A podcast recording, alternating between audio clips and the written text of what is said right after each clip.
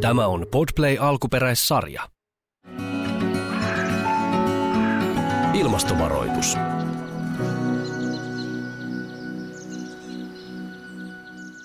Tervetuloa mukaan ilmastovaroituspodcastiin tällä kertaa. Me tuota noin niin puhumme energiasta tänään. Meillä on studiossa Timo Tyrväinen, äh, ilmastoekonomisti.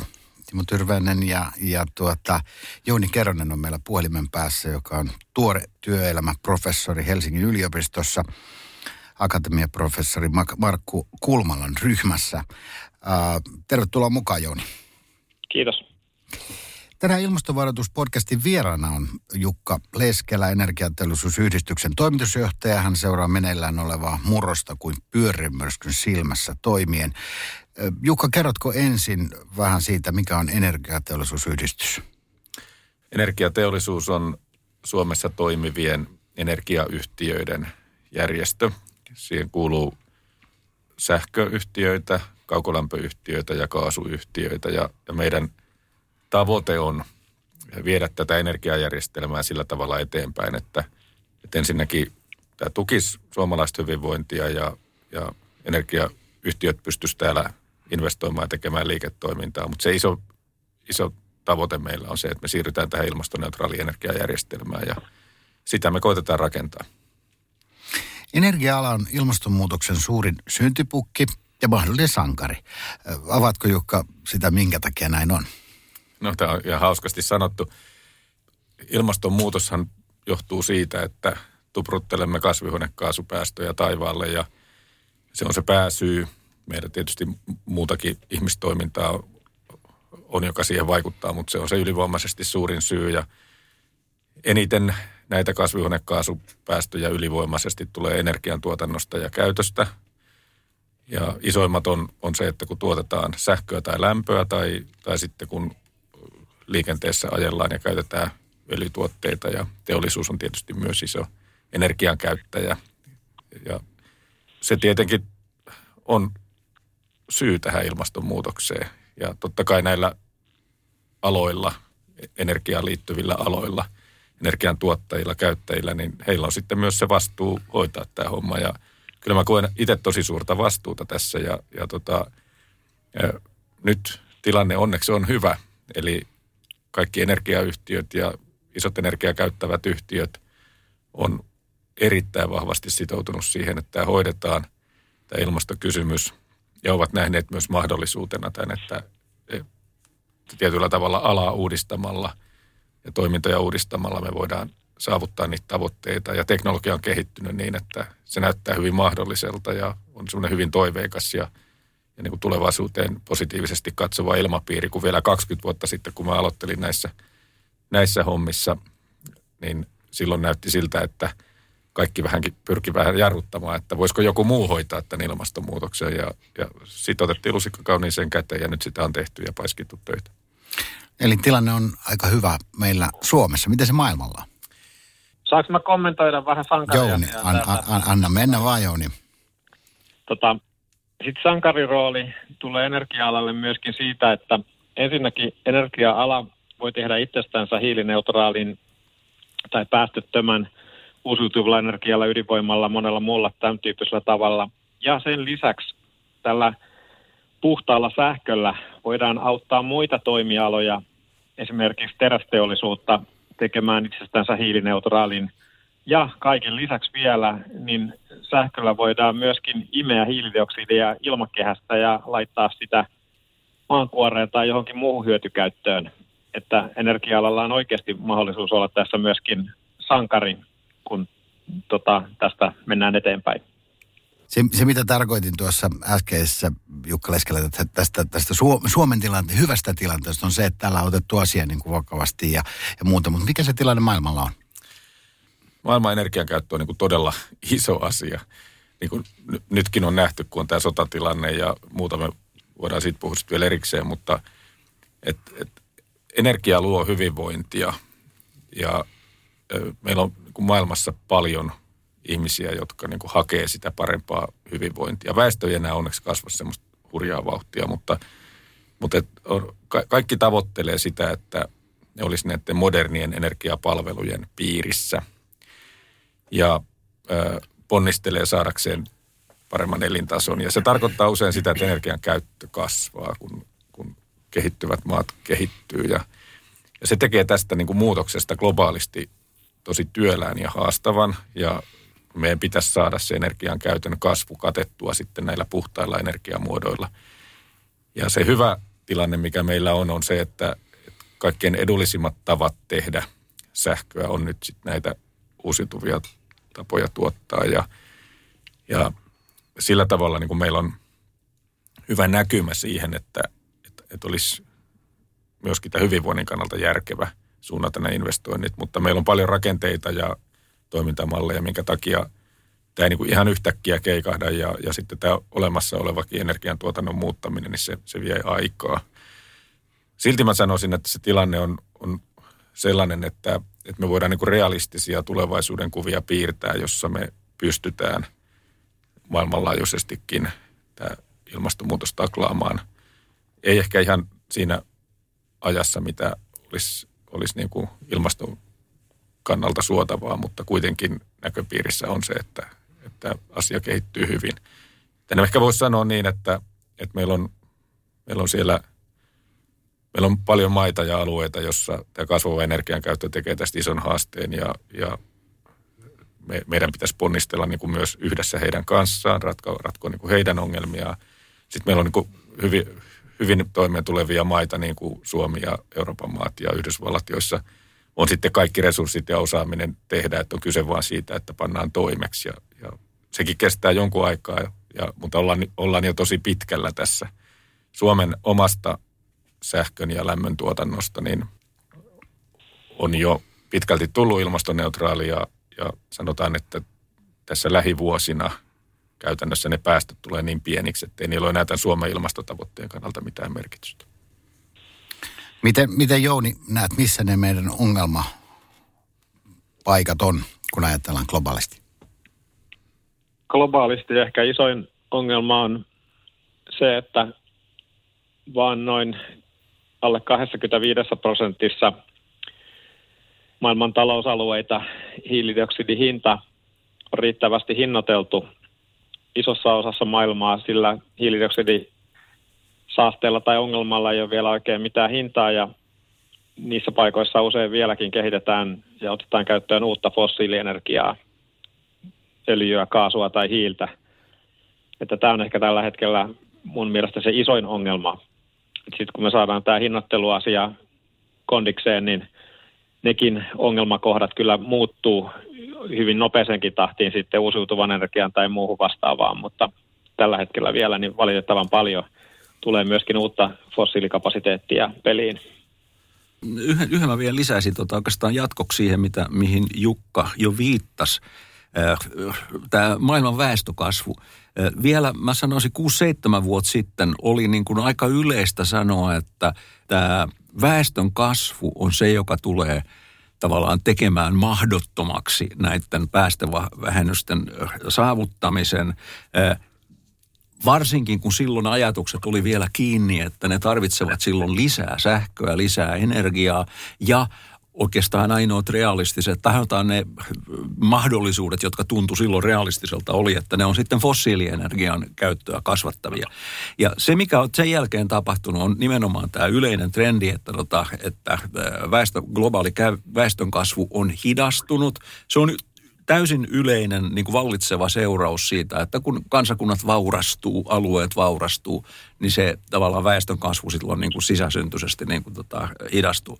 Mutta se, mikä on se iso asia, on se, että nyt me, kaikki se, mikä liittyy aurinkoenergiaan, mikä liittyy tuulienergiaan, mikä liittyy sitten vaikkapa Afrikkaan, jossa tämä väestön kasvu edelleen seuraa, niin meidän ei tarvi enää toivon, että olen oikeassa, pelätä sitä, että se räjähtää niin kuin fossiilienergian kasvuksi, varsinkin kun me tiedetään, että, tota, että se on alue, Afrikka on alue, jos, joka on mahdollisimman suotuisa aurinkoenergian käytölle, mikä tarkoittaa myöskin paitsi sitä, että se on päästötöntä, niin se voidaan tuottaa tavallaan siellä, missä sitä käytetään.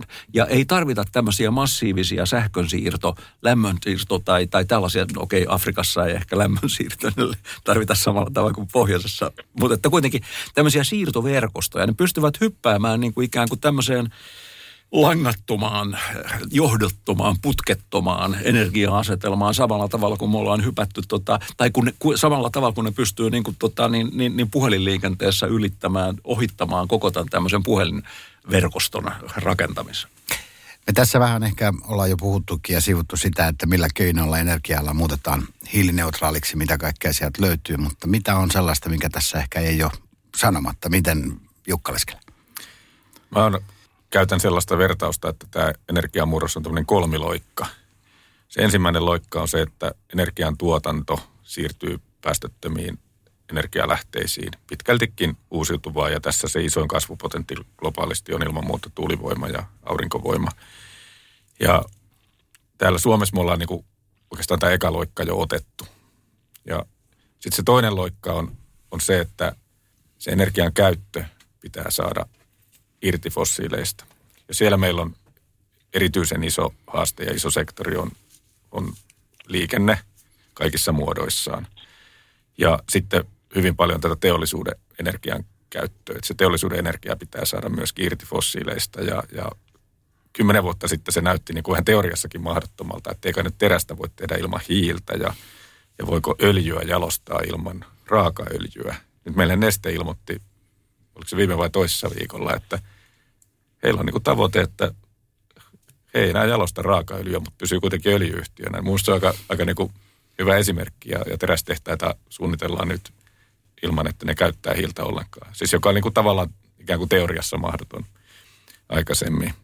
Sitten se kolmas loikka on se, että tähän kakkosloikkaan liittyy se, että, että kun sähköä pystyy tuottaa hirveän monin tavoin päästöttömästi, niin sitten sähköstetään kaikki, mitä voidaan. Ja sitten sitä, mitä ei voida sähköstää, niin sitten puhtaiden kaasujen kautta ja ne tehdään vedyn kautta. Ja se vedyn käyttökin kuluttaa paljon sähköä, niin, niin se, me saadaan niin puhtaiden kaasujen käyttä se, ne liikenteen sektorit ja teollisuuden alat, jotka, jotka ei pysty suoraan sähköstymään, niin saadaan niin hoidettua. Se, se kolmas loikka on, on se, että miten tämä järjestelmä saadaan toimimaan kun sähköä käytetään paljon, sähkö jatkossakin kulutetaan ja tuotetaan yhtä aikaa samanaikaisesti, sitä ei mittavasti varastoida sähkönä, niin, niin sitten, että miten tämä järjestelmä toimii, kun tuulella, auringolla tuotetaan sähköä ja että miten se riittää niin kuin joka hetki kulutukseen. Ja se kolmas loikka on ehkä se niin kuin mun näkökulmasta se, mihin niin kuin energia-alan niin kuin ne isot haasteet liittyy.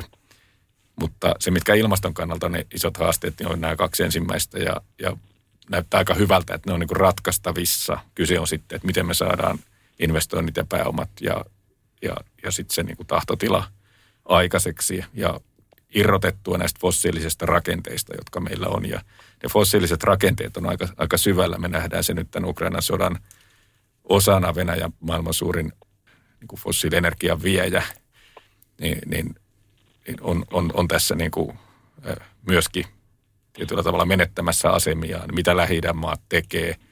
Siellä panostetaan nyt itse asiassa ydinvoimaan, vetytalouteen, aurinkoenergiaan, tämmöisiin ratkaisuihin aika paljon monissa maissa. Ja, ja miten nämä niin kuin rakenteet meidän pääomista on hirveän iso osa kiinni näissä fossiilienergialähteissä.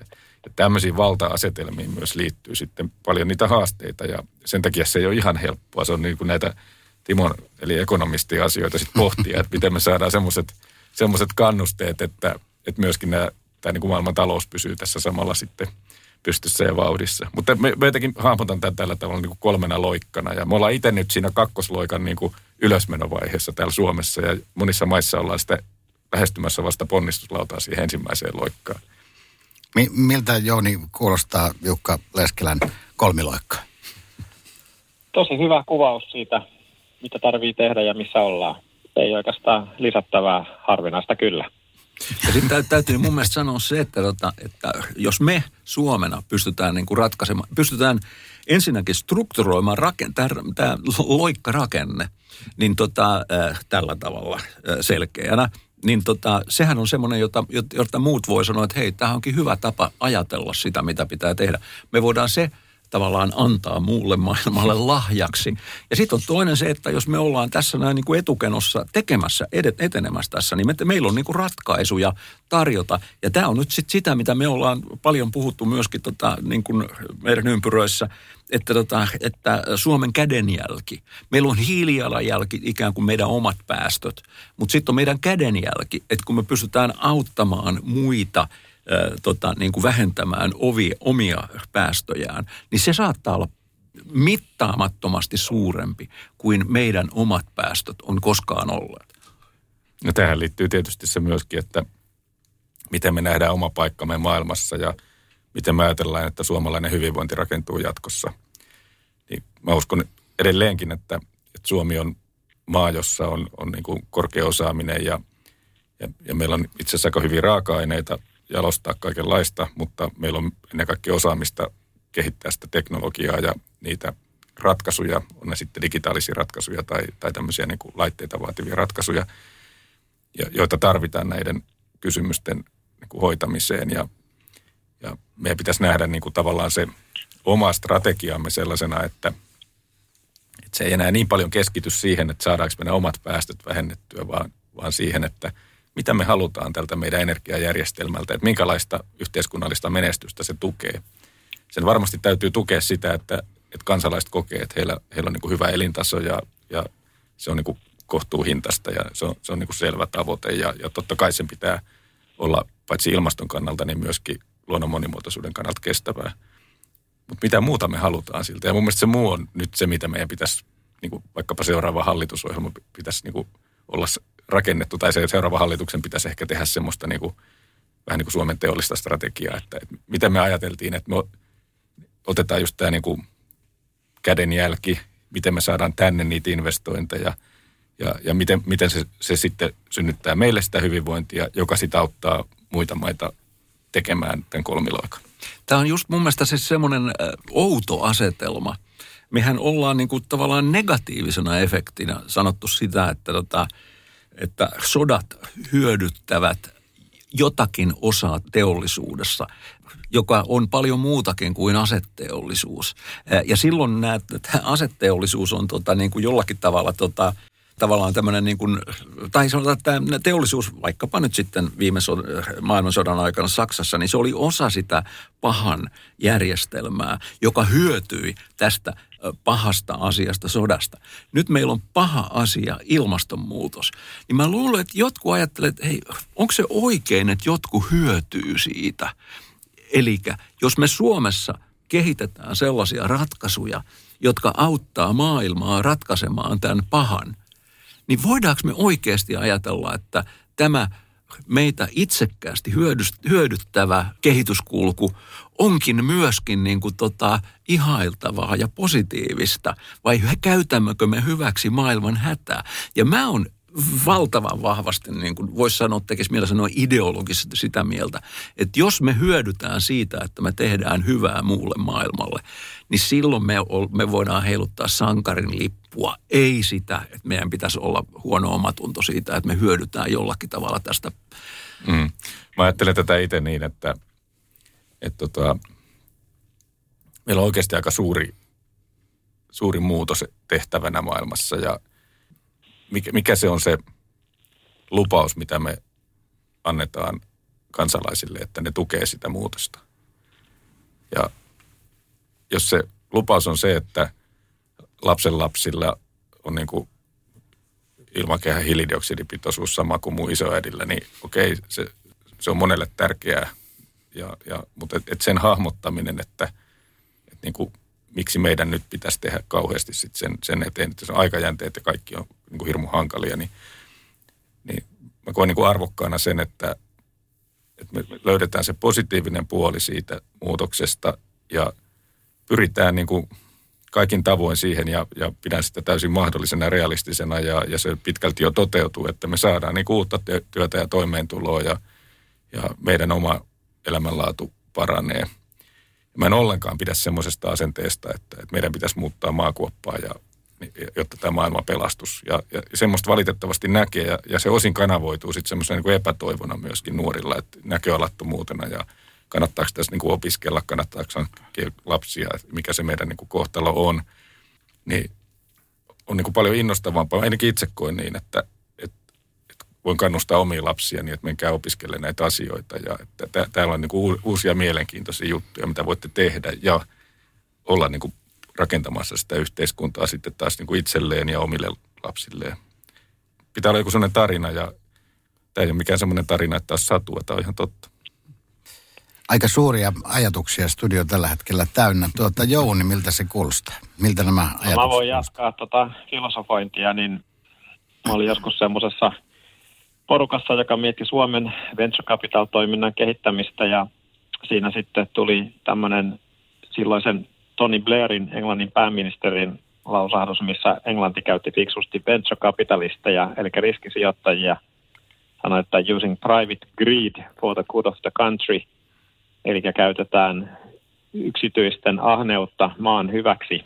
Ja tässäkin niin tätä kapitalismia ei käytännössä voi maailmasta poistaa eikä muuttaa. Sen varassa joudutaan valitettavasti elämään. Se on kehittynyt viimeisen 10 000 vuoden aikana.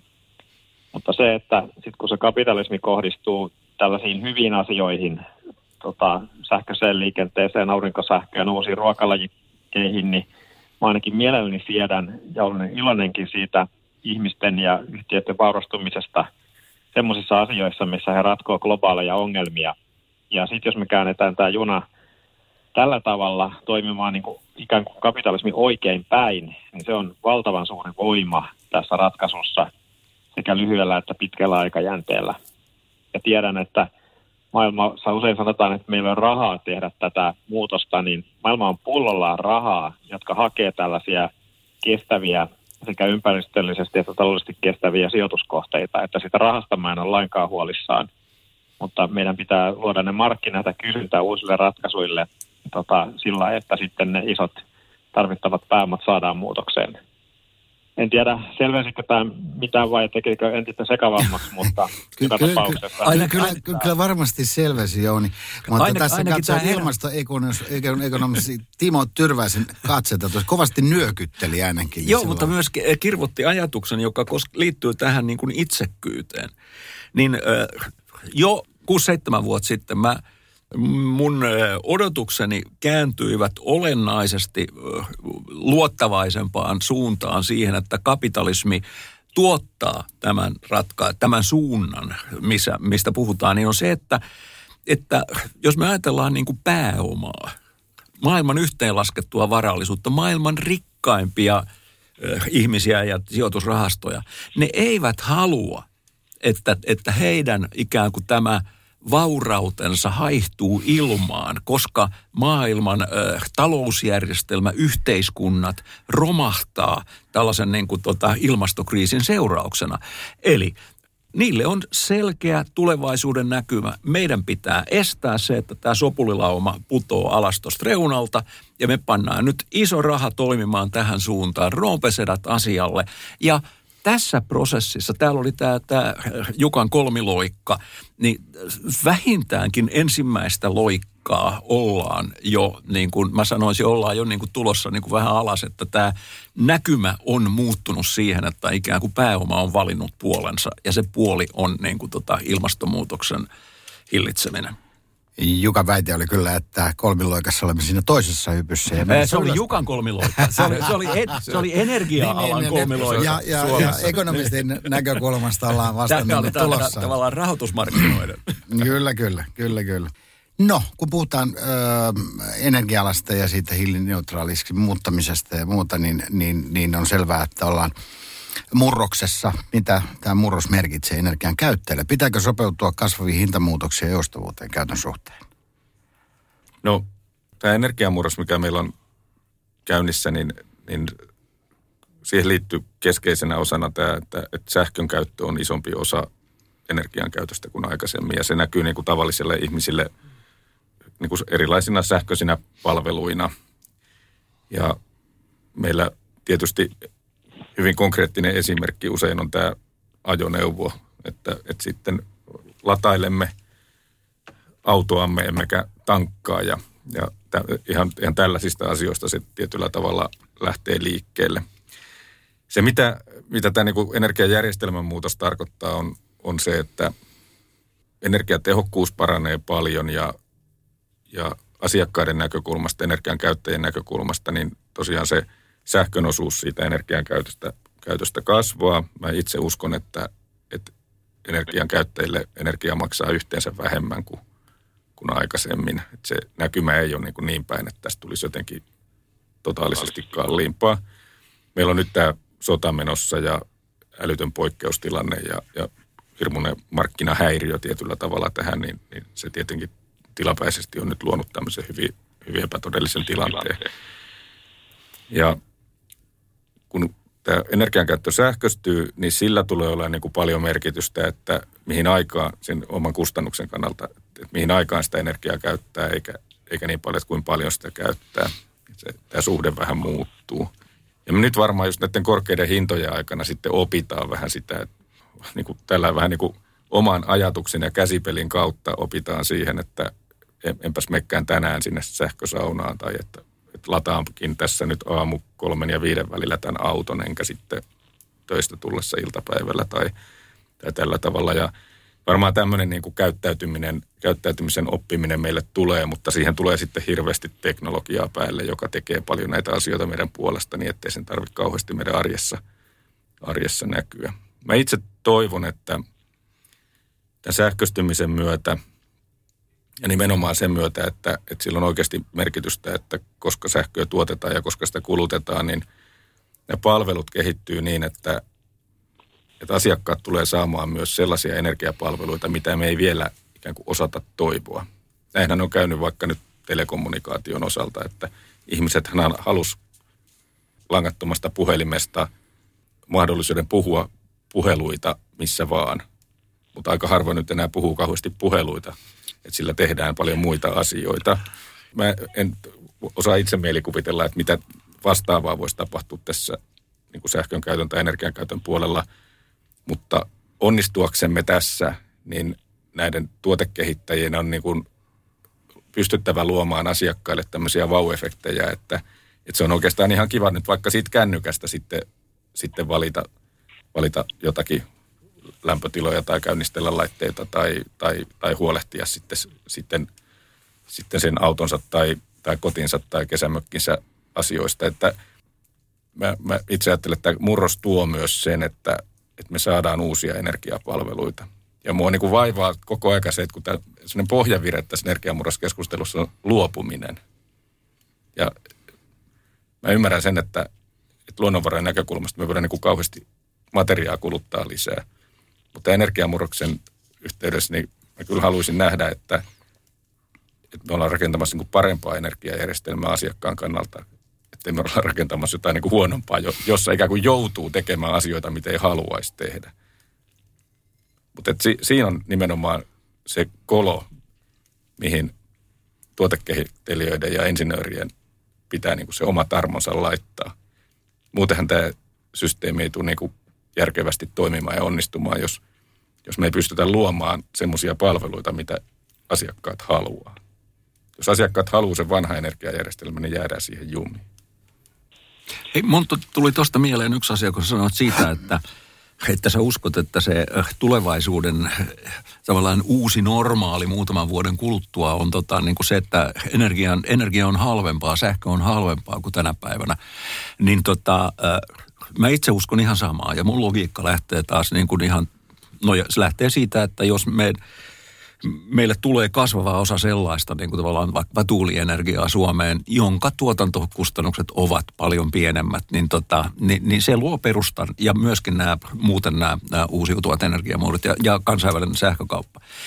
Sä puhuit siitä, että tota, ja paljon puhutaan siitä, että aina ei tuule, aina ei paista. No kyllä se on, joo, näin. Mutta se on sitä ikään kuin, voisi sanoa niin kuin – päivien sisäistä tai viikkojen sisäistä dynamiikkaa.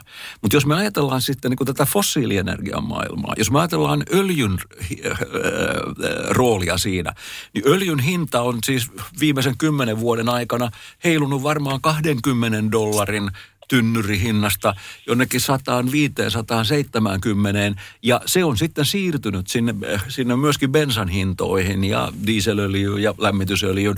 Eli sieltä ne on semmoisia todella isoja isoja heilahduksia, jotka on saattanut kestää vuoden 2023 ja joissa vielä on sitten takana tällaista esimerkiksi epävakaiden öljyntuottajamaiden tai lähi sotatilojen ja tämmöisten niin kuin tota Venezuelan tota, presidentinvaalien tuloksia, jotka heiluttaa näitä, niin silloin kun me päästään irti tästä voimakkaasti vaihtelevasta maailmasta, niin sehän tarkoittaa, että meillä on luultavasti, meillä on pienemmässä haarukassa säkättävä maailma, joka joka tapauksessa on paljon helpompi myöskin kuluttajien ja kansalaisten näkökulmasta, myöskin niiden, jotka vielä ajavat polttomoottoriautoilla näkökulmasta. Joo, joo. varmaan tähän, tähän suuntaan se menee ja kyllä meillä on niin kuin tuntuu, että nyt kun tämä maailma sähköistyy, niin aika monet on huolissaan siitä, että me tarvitaan uusia kaivannaisia ja että se aiheuttaa jotain ongelmia, mutta ei tämä öljyinen maailma ihan kauhean puhdas ole.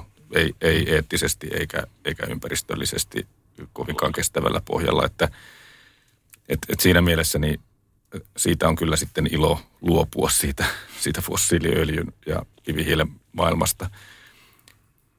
Mä en ehkä haluaisi luvata sitä, että, että sähkön kokonaishinta tai hinta olisi niin kuin jotenkin välttämättä yksikköhinta edullisempi sitten lopulta kuin mitä se oli nyt ennen tätä kriisiä. Ja on tässä kriisissä äkkiä kymmenkertaistunut sähkönkin hinta, että kyllä tässä niin kuin vaihteluja on tä- tässäkin, sekin johtuu sitten fossiilimaailmasta sinänsä. Mutta että, että se asiakkaiden kokonaisenergialasku, kun, kun siinä on nyt bensalaskua ja siinä on, siinä on tuotteiden valmistukseen liittyviä kustannuksia, jotka on siellä, niin kuin, on se sitten elintarvike tai joku, mitä sä huonekaluja ostat tai, tai, tai tuota kattotiiliä, niin kaikessahan siinä on niin kuin energiahintaa mukana. Niin se, se kokonaisenergialasku on tavallaan niin kuin pienempi, mikä siis kääntäen tarkoittaa sitä, että tämä uusi energiamaailma tukee meidän taloudellista hyvinvointia eikä heikennä. Ja se on mun mielestä se iso asia. Ja s- sitten aika paljon sen lisäksi on sitten kysymys siitä hintavaihtelusta ja muista, että, että minkälaisia palveluita ja tuotteita on olemassa, jotta ihmiset ei sitten joudu ikään kuin itse kohtaamaan arjessaan niitä teknisiä ongelmia, mitä jossain uudessa järjestelmässä on. Ja mä oon ihan varma, että semmoisia tuotteita ja palveluita syntyy kyllä. Miltä kuulostaa, Jooni, nämä mietteet? No oikein loogisilta. Ja sittenhän tässä, tota, kun me ollaan siirtymässä – sähköä ja sähköä puolestaan tehdään sellaisilla tavoilla, missä ikään kuin polttoaineen kustannus on nolla, että tuulesta ja auringon säteilystä ei ainakaan toistaiseksi ole tarvinnut maksaa vielä mitään, niin ne toimii hyvin niin kuin ongelma-aikoinakin. Ja kun näiden teknologioiden hinnat koko ajan kuitenkin tulee edelleenkin alaspäin, vaikka välillä saattaa olla ongelmia jostakin harvinaisista maametalleista, mutta – koko ajan löytyy myöskin uusia halvempia ratkaisuja, jotka ei ole riippuvaisia näistä, niin mä uskon, että pitkällä aikajänteellä, niin kuin Jukkakin sanoi, niin kyllä tämä energian kokonaishinta muuttuu merkittävästi edullisemmaksi käyttäjien näköpiirissä. Ja tota, sitten kaiken lisäksi se ei ole niin riippuvainen mistään valtioiden kiristysruuveista, jotka on tällä hetkellä päällä, kun eletään tätä fossiilimaailmaa. Mitkä ovat ne uudet liiketoiminnat, joita Suomikin voi muutoksen yhteydessä kasvattaa? Miksi puhutaan niin paljon vetytaloudesta, mitä se on, minne kaikkialle vedyn johdannaiset ulottuvat, Jukka Leskelä? No näitä liiketoimintoja on, on niin kuviteltavissa tosi paljon, että, että mun mielestä yksi semmoinen niin uusi liiketoiminnan alue on se, että kun kotitaloukset esimerkiksi, niin aikaisemminhan on ollut niin lämmön käyttäjiä, eli ostajia ja sähkön ostajia, niin nyt niistä tulee sitten sähkön tuottajia, sähkön varastoijia vähintäänkin siellä autonakussa ja sitten edelleen sähköä ostaa. Ne tuottaa lämpöä lämpöpumpuilla varastoista lämmövesivaraajissa ja, ja sitten saattavat edelleenkin ostaa vaikka kaukolämpöä. Ja näiden asiakkaiden energiajärjestelmien, ne muodostaa niin kuin energiajärjestelmät ja, ja siellä on paljon optimoitavaa, että se asiakas saa siitä parhaan hyödyn. Ihan tämmöinen niin kuin pienen kokoluokan energiajärjestelmien optimointi – niin se on ihan valtavan kiinnostuksen kohteena. Siellä on paljon startuppeja, jotka pyörii, pyörii siinä maailmassa ja kehittää sinne ratkaisuja. Ja sitten toinen on se rajapinta näiden niin kuin tavallaan kotitalous- tai pienyritysjärjestelmien ja sitten keskitetyn järjestelmän välillä, että miten voidaan hyödyntää niitä ominaisuuksia. Ne on niin kuin niitä asioita, mitkä, mitkä syntyy itse tähän järjestelmään ja, ja on, on, on tavallaan sitten näiden teknologia- ja IT-nörttien niin kuin maailmaa.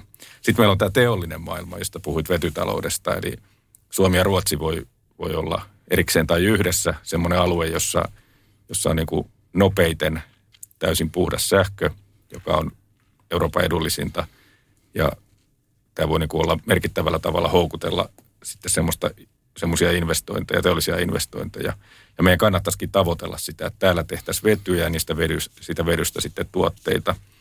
Eli kun kuitenkin maailmassa tarvitaan aika paljon vetyä, kun korvataan fossiilisia energialähteitä teollisuudessa ja liikenteessä, niin kannattaisi tietysti pyrkiä siihen, että, että me niin tätä omaa mahdollisuuttamme tuottaa puhdasta sähköä paljon ja, ja niin hyödynnettäisiin ja jalostettaisiin täällä. Ja me palataan siihen, että minkälainen investointiympäristö Suomi ylipäätään on niin kuin teollisuudelle, kuin houkutteleva se on, miten me saadaan tänne osaajia. Ja, ja tähän, tästä, tähän niin kuin liittyy paljon sellaisia kysymyksiä, jotka, jotka sitten lopulta ratkaisee sen, että, että onnistutaanko me tämmöisessä visiossa. Mutta mun mielestä meillä on siis sekä siellä teollisuuden puolella että sitten täällä niin kuin – ihan tavallaan niin kuin energian käytön puolella paljonkin uusia tuotemahdollisuuksia. Sitten sitä vedystä voi tehdä. Meillähän nyt justiin, justiin tota, tämä Solar Foods, joka on tämmöinen yksi startup, joka tekee sähköllä hiilidioksidista ja, ja, ja vedystä proteiineja, eli ruokaa, niin, niin siitä voi tehdä vaikka ruokaa. Siitä voi tehdä lannotteita, siitä voi tehdä, tehdä liikennepolttoaineita tai, tai mitä vaan. Että siellä on niin kuin tietyllä tavalla koko se kemianteollisuuden tai valmistavan teollisuuden, joka vaan tarvii vetyä ja hiiltä näihin, näihin tuotteisiinsa, niin koko se maailma on siellä mahdollista. Ja se voidaan niin kuin irrottaa, nykyisin tehdään fossiililähteistä, niin jatkossa tehdäänkin sitten uusi, uusiutuvalla sähköllä ja ottamalla vaikka hiilidioksidia sellutehtaan savukaasusta talteen. Tässä on vaikka kuin paljon semmoista, niin kuin, joka tarjoaa niin kuin eri kehitysvaiheissa olevia mahdollisuuksia ja ideoita niille, jotka haluaa sitten yritystoimintaa kehittää. Jouni.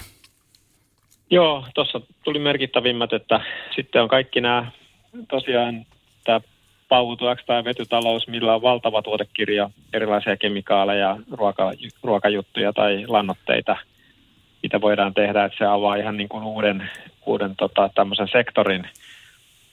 Ja joskin tota, tavallaan se on uusi, mutta tavallaan se on vanha, että esimerkkinä nyt on vaikka tästä ykkösen ja Vattenfallin hanke, jossa he tulee sitten kehittämään tämmöistä sähkön avulla tehtyä puhdasta polttoainetta lentokoneisiin ja Arlandan kentällä suurin piirtein se kentän vuositankkaus tullaan sitten täyttämään tota, näillä Pautu X-polttoaineilla, niin siinä on jännä yhdistelmä uutta ja vanhaa, että Pautu X-polttoaine on uusi, mutta sitä ei tehdä enää fossiileista. Eli kun Jukka totesi, että Neste säilyy öljyyhtiönä, vaikka tekeekin asioita jollakin muulla kuin fossiiliöljyllä, niin tässäkin niin ST1 on, on jatkossa tässä öljyyhtiö, vaikka se tekee sen öljynsä sähköllä. Että todella iso uusi liiketoiminta-alue ja meillä on ennen kaikkea hirvittävän hyvä etu Pohjoismaissa vaikkapa halvan tuulisähkön ja sitten sitä täydentävän vesivoiman suhteen, että meillä on paljon tällaista resurssia, jolla me voidaan vetytaloutta kehittää ja meidän kannattaa myöskin saada niitä jatkojalostusinvestointeja tänne, että jos me myydään puhdas sähkömme tai puhdas vetymme Keski-Eurooppaan, niin se ei ole teollisuuden kannalta optimaalista. Silloin me tallaan olla vähän raaka-ainetalous, että meillä on niin korkeata osaamista, että kannattaa myöskin sitä jatkojalostusta saada Pohjoismaihin ja Suomeen niin paljon kuin kyetään. Yksi, mikä tuli tässä sana, joka herätti taas mielle yhtymiä, oli kun Jukka sanoi sanan lannoitteita, joita voidaan valmistaa tota, niin kuin vedyn kautta. Niin Venäjä, sehän on yksi maailman keskeisiä lannoitteen tuottajia, niin se tarkoittaa, että jos tämä ja sitä mukaan kun tämä tuota, niin, niin, niin äh, lannotetuotanto – tulee vetypohjaiseksi laajemmin, niin se ikään kuin myös tätä mahdollista kiristysruuvia, joka tällä hetkellä on Putinin hallinnassa, niin tota, vähentää sen rooli. Mennään ihan lähitulevaisuuteen. Saattaa olla viikkojen tai ehkä kuukausien kysymys. Talvi tulee, sille emme voi yhtään mitään. Miten lämmin se on tai miten kylmä se on, niin siitä, se, siitä emme vielä ihan tiedä. Mutta tuota, mitä ensi talven ja itse asiassa kaikkien tulevien talvien kylminä päivinä sitten tapahtuu? Joudutaanko varautumaan näihin katkoihin, mistä on jo puhuttu ehkä julkisuudessa jonkun verran? Tuleeko niistä sitten arkipäivää, Jukka Leskellä? Tuleeko niistä uusi normaali? niin, niin. No ensinnäkin tämän ensi talven osalta, niin, niin mehän ollaan tosiaan nyt niin kuin erittäin poikkeuksellisessa tilanteessa johtuen tästä, että Venäjä on alkanut käyttää energiaa aseena ja se aloitti sen viime vuoden kesällä ja nyt tämän sodan myötä, myötä sitten on, on sitten äh, tavallaan niin kuin vanha maailma jäänyt taakse. Me toimitettiin paljon energiaa Venäjältä ja, ja nyt sitä ei enää tule. Sähköä myös, mutta kaasuakin ja ja hiiltä ja kaikkea, jolla sähköä on, on myös jonkin verran tehty. Ja, ja nyt on, on tilanne se, että, että meillä on niin kuin tämän meidän muuten monipuolisen hyvä energiajärjestelmä semmoinen niin kuin heikko kohta on se, että meidän tämän niin kuin sähkötehon, sen, sen, että paljonko hetkellisesti voidaan tuottaa sähköä, niin sen, sen tota, määrä ei riitä kattaa meidän omaa kulutusta. Me ollaan niin kuin luotettu siihen, että me voidaan tuoda Venäjältä ja Ruotsista sähköä tarvittaisiin Virosta ja, ja ikään kuin heidän voimalaitoksensa sitten tukee meitä semmoisessa tilanteessa, että, että meillä on kova kulutus. Ja toivotaan, että tämä markkina muilta osin toimii, mutta se Venäjän reitti on nyt, nyt tukossa ja meillä on tulossa paljon uutta investointia ja, ja on, niin kuin, on mahdollista, en pidä itse sitä, niin kuin, sitä todennäköisyyttä ihan kauhean suurena, mutta on niin kuin mahdollisuutta, että meillä tulee semmoinen tilanne talvella, että kaikille ei riitä sähköä. Ja sitten se ihan viimesijainen, sitä ennen tapahtuu asioita, eli sähköhinnat nousee valtavan korkeaksi, teollisuus lopettaa isolta osaltaan sähkön käyttöä ja, ja se korjaa sitä tilannetta. Ja meillä on, meillä on niin kuin mekanismeja, siellä on sitten kantaverkkoyhtiöillä on varajärjestelmiä aika mittavastikin, mutta mutta jos tilanne pitkittyy, meillä on hyvin pitkä, hyvin kylmä jakso, joka on hyvin tuuleton ja sitten tulee vielä jotain laitosvikoja tai muuta, niin semmoisessa tilanteessa voidaan joutua tähän tilanteeseen. Ja se liittyy nyt siihen, että meillä on, on niin kuin poikkeava aika ja siitä ei tule uusi normaali ja, ja meidän tietenkin pitää pystyä kehittämään tätä omaa sähköjärjestelmää niin, että tämmöistä ei tule. Ja me tarvitaan jatkossakin niin kuin hyvin paljon tätä, sen takia kun meille tulee paljon sitä tuulivoimaa ja, ja sitä tulee muihinkin maihin paljon, niin me tarvitaan just vahvat yhteiset sähkömarkkinat, jossa, jossa se sähkö pääsee virtaamaan vapaasti. Kun jotkut on esittänyt ratkaisuksi sitä, että katkaistaisiin nämä maiden yli menevät johdot, niin musta olisi maailman hulluinta, kun me ollaan tähän mennessä ollut eniten sähkön tuonnista riippuva maa Euroopassa ja ja, ja sitten se uusi tuotanto on pitkälti tuulivoimaa, niin en, en nyt ihan suosittelisi sitä, että, että katkotaan näitä johtoja, että jos me halutaan, että täällä, täällä systeemit toimii, niin kyllä se keskinäinen kauppa ja, ja, ja niin kuin sähkön vapaa virtaaminen, niin se on niin kuin meidän etu ja se on kaikkien etu tällä markkinalla, että me selvitään niin kuin parhaiten yhdessä. Ei tästä tule normaali, mutta nyt kun on niin kuin kohonnut riski, niin on tosi hyvä, että siitä paljon puhutaan ja kaikki organisaatiot varautuu siihen – ja sittenkin se sähkökatko, niin sehän on tarkoitus toteuttaa hyvin hallitusti, että se on sitten kaksi tuntia sähköt poikki. Meillä on paljon alueita Suomessa, jossa se, että menee kahdeksi tunniksi sähköt poikki, niin ei ole todellakaan mikään uutinen. Mutta se tuntuu nyt olevan niin kuin kaupunkilaisille kerrostaloasujille sitten aika erikoinen tilanne ja eksoottinen tilanne ajatella etukäteen semmoinen. Ja, ja sitten meillä on yksi keskustelu, joka liittyy siihen, että, että, että pitäisi olla niin kuin päiväkausiakin huoltovarmuusvaraa kotona, ja mikä on ollut aikaisemminkin suositus. Ja sekin on ihan hyvä miettiä ja hyvä, että on joku kotivara, mutta ei näillä suunnitelluilla sähkökatkoilla nyt pitäisi sitten kuitenkaan aiheutua niin isoja vahinkoja. Mutta missään tapauksessa se ei saa olla mikään niin kuin tulevaisuuden näkymä meille. Haluaisitko jo niitä jotain lisätä tähän? Ei ole tuohon lisättävää, että tämä joustavuus muutenkin, niin nyt ensi talvena on, on tota tärkeä asia, mutta tulee myöskin sit jatkossa uusiutuvan tuulivoiman kasvun myötä niin osaksi arkipäivää. Mutta Jukka tämän asian kävi läpi jo oikein hyvin aikaisemmin.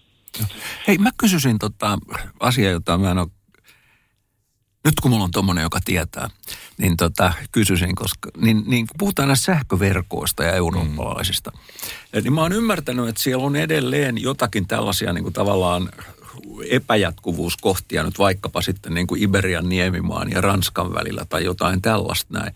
Ja nyt on, mikä olin näkevinä niin jossakin uutisissa se, että Marokosta oltaisiin rakentamassa joku tämmöinen uusi piuha, jolla tota aurinkosähköä voitaisiin siirtää sitten tota, tota Espanjaan niin, niin, niin jos tämä toteutuu ja, ja jos se on sellainen kuin mitä mä toiveissani kuvittelisin, niin onko se semmoinen, että se sitten jollakin tavalla alkaa niin kuin vaikuttaa sitten myös meihin? Että jos jostakin suunnasta tulee tota, niin kuin Euro, jonnekin Eurooppaan, niin se sitten niin kuin alkaa sitten säteillä meillekin.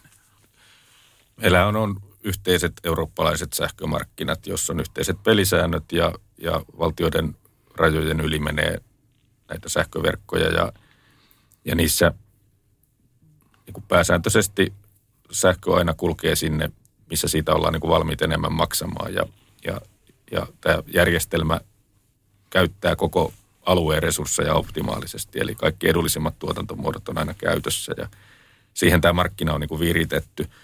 Mutta fyysinen todellisuus on se, että, että sellaisia verkkoja, että, että aina pääsisi niin kuin tarvittava määrä sähköä kulkeen niin kuin mihin suuntaan vaan, niin semmoista ei ole järkevääkään rakentaa. Ja itse asiassa tässä tilanteessa me ollaan nyt vähän hyödytty siitä, että näitä niin sanottuja pullonkauloja on Pohjoismaista tuonne Eurooppaan, että, että meillä on pysynyt selvästi edullisemmat hinnat täällä, vaikka nämä on tosi korkeat hinnat ollut meilläkin tänä syksynä ja talvena, niin, niin ne on kuitenkin paljon edullisemmat kuin ollut Keski-Euroopassa. Ja se, että jos nyt Marokosta menee Portugaliin tai, tai Espanjaan jotakin, niin se ei vielä nyt meillä kyllä täällä näy, mutta – mutta tota, totta se on, että, että esimerkiksi kaikki ne investoinnit, mitkä Ruotsiin tehdään tai, tai Viroon tehdään tai, tai tänne alueelle, niin, niin kaikki ne on niin kuin meidän käytössä. Ja vastaavasti kaikki investoinnit, mitä me täällä tehdään, niin, niin kyllä niistä sitten niin kuin muut hyötyy. Eli, eli yhdessä tässä ikään kuin samalla markkinalla ollaan ja mitä enemmän me investoidaan tänne omaan maahan, niin sitä varmempaa on, että meillä on aina se edullisen sähkö koska silloin ei voi tulla sellaista tilannetta, että, että me jäätäisiin tänne pullonkaulle, että tänne olisi, olisi halpaa sähköä tarjolla, mutta se ei niin kuin enää mahdu tänne, vaan että me, me ollaan se, joka tuottaa sitä sähköä. Se, se on minusta se tavoitetila, että, että me saataisiin tänne niitä investointeja lisää tuotantoon. Loppuun tietysti täytyy kysyä, että onko meillä toivoa? Mm-hmm. Meillä on erittäin hyvät näkymät, että, että meillä on nyt todella ikävä energiakriisi päällä. Se on, se on maailmanlaajuinen kriisi, jossa Eurooppa on siinä keskiössä. Ja se koettelee meitä kaikkia ja se on köyhdyttänyt meitä. Meillä on, meidän rahoilla saadaan vähemmän nyt ja, ja se on tosi epämiellyttävää ja se ei ole ollut, ollut mitenkään tavoittelemisen arvosta. Meillä on aika hyvä näkymä erityisesti Suomessa ja Ruotsissa siitä, että, että päästään tästä kriisistä yli. Ja se johtuu siitä, että me ollaan tehty näitä fossiilienergiasta irtautumisinvestointeja jo tosi paljon ja niitä on paljon tulossa lisää. Eli, eli tekemällä sitä energiamurrosta tai energiamuutosta kohti ilmastoneutraalia energiajärjestelmää, niin me ollaan paljon valmistautuneempia tähän kriisiin kuin mitä, mitä monet muut maat on ollut. Ja meillä on hyvät mahdollisuudet jatkaa niitä investointeja, kunhan me vaan pidetään tämä ympäristö näille yrityksille sellaisina, että ne kokee, että tänne on hyvä investoida. Ja näin kun me tehdään, niin meillä on erittäin hyvät mahdollisuudet niin kuin alueena selvitä tästä voittajana. Ja kun meillä on teknologia kehittynyt niin hyvin kuin se on viime vuosina kehittynyt, niin koko maailmalla on erittäin hyvät toiveet, että tämmöinen kriisi, joka meillä nyt on, vauhdittaa sitä, että me irtaudutaan fossiilisesta energiankäytöstä ja sanotaan heipat venäläiselle fossiiliselle energialle, eikä ei ruveta korvaamaan sitä millään Arabien tai Venezuelan tai minkään muun tällaisen yhtä epäilyttävän alueen fossiilienergialla. Otetaan se iso loikka, se kolmiloika vaikka, kaikki loikat vähän pidemmäksi ja mm. te, tehdään, tehdään niin kuin hyvä ennätys tässä ja, ja tota, jatketaan sitten sitä elämää siinä vähän hiilineutraalimmassa ympäristössä. Mä oon erittäin toiveikasta suhteen. Kiitoksia hyvät herrat.